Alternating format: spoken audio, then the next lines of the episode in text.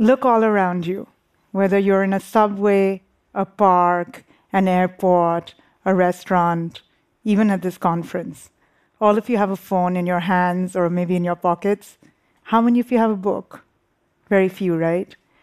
This is the sight that used to greet me every time I walked out of my office block.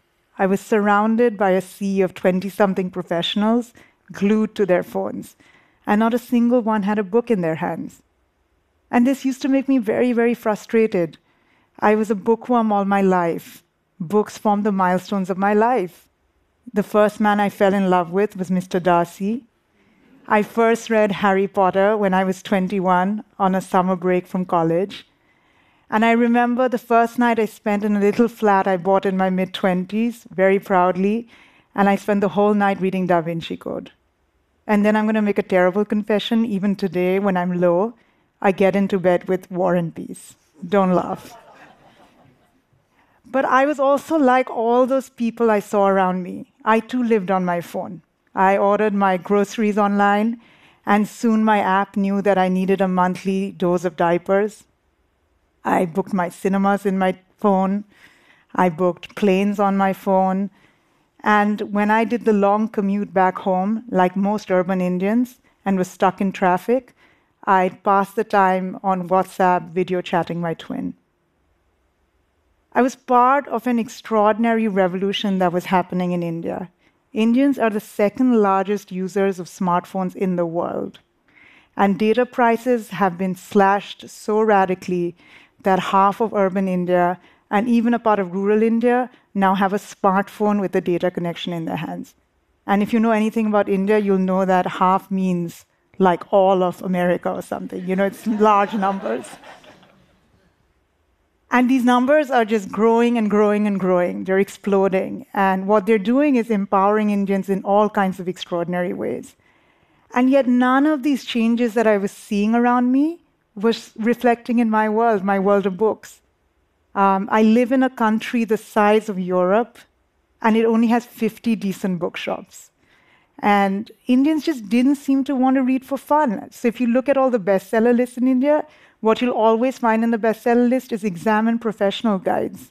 Imagine if you found the SAT guides as the New York Times number one seller month after month. And yet, this smartphone revolution was creating readers and writers of a different kind. Uh, whether it was on Facebook or WhatsApp, Indians were writing and sharing and reading all kinds of things terrible jokes, spurious pop history, long emotional confessions, diatribes against the government. And as I read and shared these things, I wondered to myself could I get these writers and these readers, could I turn them into my readers? And so I left my plush corner office and my job as the publisher of India's top publishing company. And I set up on my own. I moved into a large room, single large room, in a cheap bohemian district of Delhi with a small team. And there I set up a new kind of publishing house. A new kind of publishing house needs a new kind of reader and a new kind of book.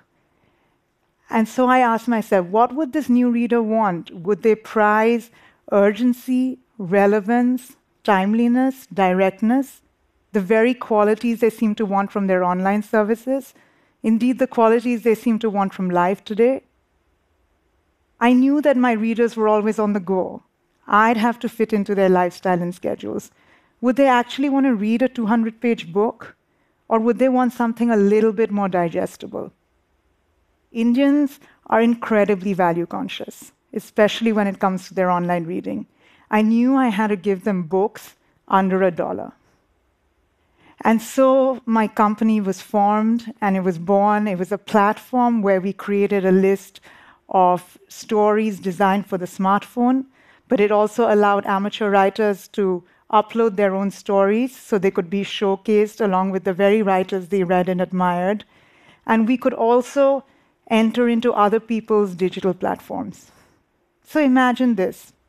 Imagine you're a receptionist, you've had a long day of work, you book your cab in your ride hailing app, it shows up, and you get into your car and you lie back on your seat and you put on your app, and you find a set of stories waiting for you timed to your journey. Imagine you're a gay young woman in a relatively conservative city like Lucknow, which lies near Delhi. There's no way your parents know about your sexuality. They'd completely freak out. Would you like lesbian love stories written in Hindi, priced under a dollar, to be read in the privacy of your phone? And could I match readers to the events that were taking place around them in real time? So we published biographies of very famous politicians after they won big elections. When the Supreme Court decriminalized homosexuality, an LGBTQ collection was waiting on our homepage. And when India's Toni Morrison, the great writer Mahasweta Devi, died, our readers found a short story by her as soon as news hit. The idea was to be relevant to every moment of a reader's life. Who are our readers? They're mostly young men under the age of 30. There's someone like Salil who lives in a city where there isn't a modern bookshop, and he comes to our app almost every day. There's someone like Manoj who mostly reads us during the long commute back home.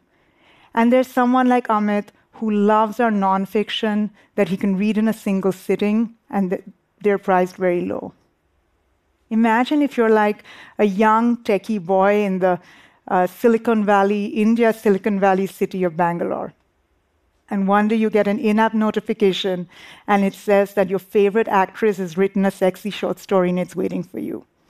That's how we launched Juggernaut. We got a very famous ex adult star called Sunny Leone, and she's India's most Googled person, as it happens. And we got her to write us uh, a collection of sexy short stories that we published every night for a week. And it was a sensation. I mean, you know, no one could believe that we'd asked Sunny Leone to write. Uh, but she did, and she proved everyone wrong, and she found this immense readership. And just as we've redefined what a book is and how a reader behaves, we're rethinking who an author is. In our amateur writing platform, we have writers that range from teenagers to housewives. And they're writing all kinds of things. It uh, starts as small as a poem, an essay, a single short story. 50% of them are returning to the app to write again.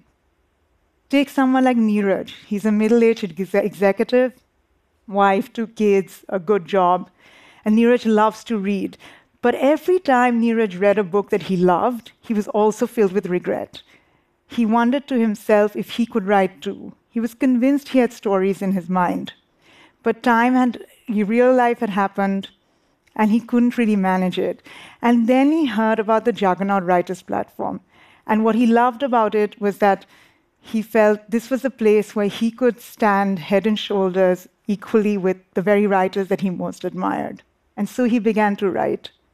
And he snatched a minute here, an hour there, in between flights in airports, late at night when he had a little bit of time on his hands. And he wrote this extraordinary story for us. He wrote a story about a family of assassins who lived in the winding lanes of Old Delhi. We loved it. It was so fresh and original.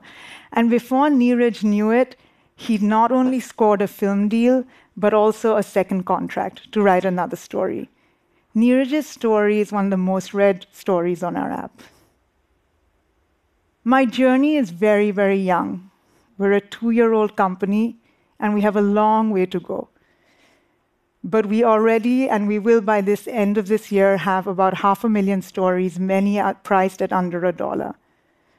Most of our readers love reading and trying out authors they've never ever heard of before. 30% of our homepage reads comes out of the writing that comes from our writers platform by being everywhere, by being accessible and relevant, I hope to make reading a daily habit, as easy and effortless as checking your email, as booking a ticket online, or ordering your groceries.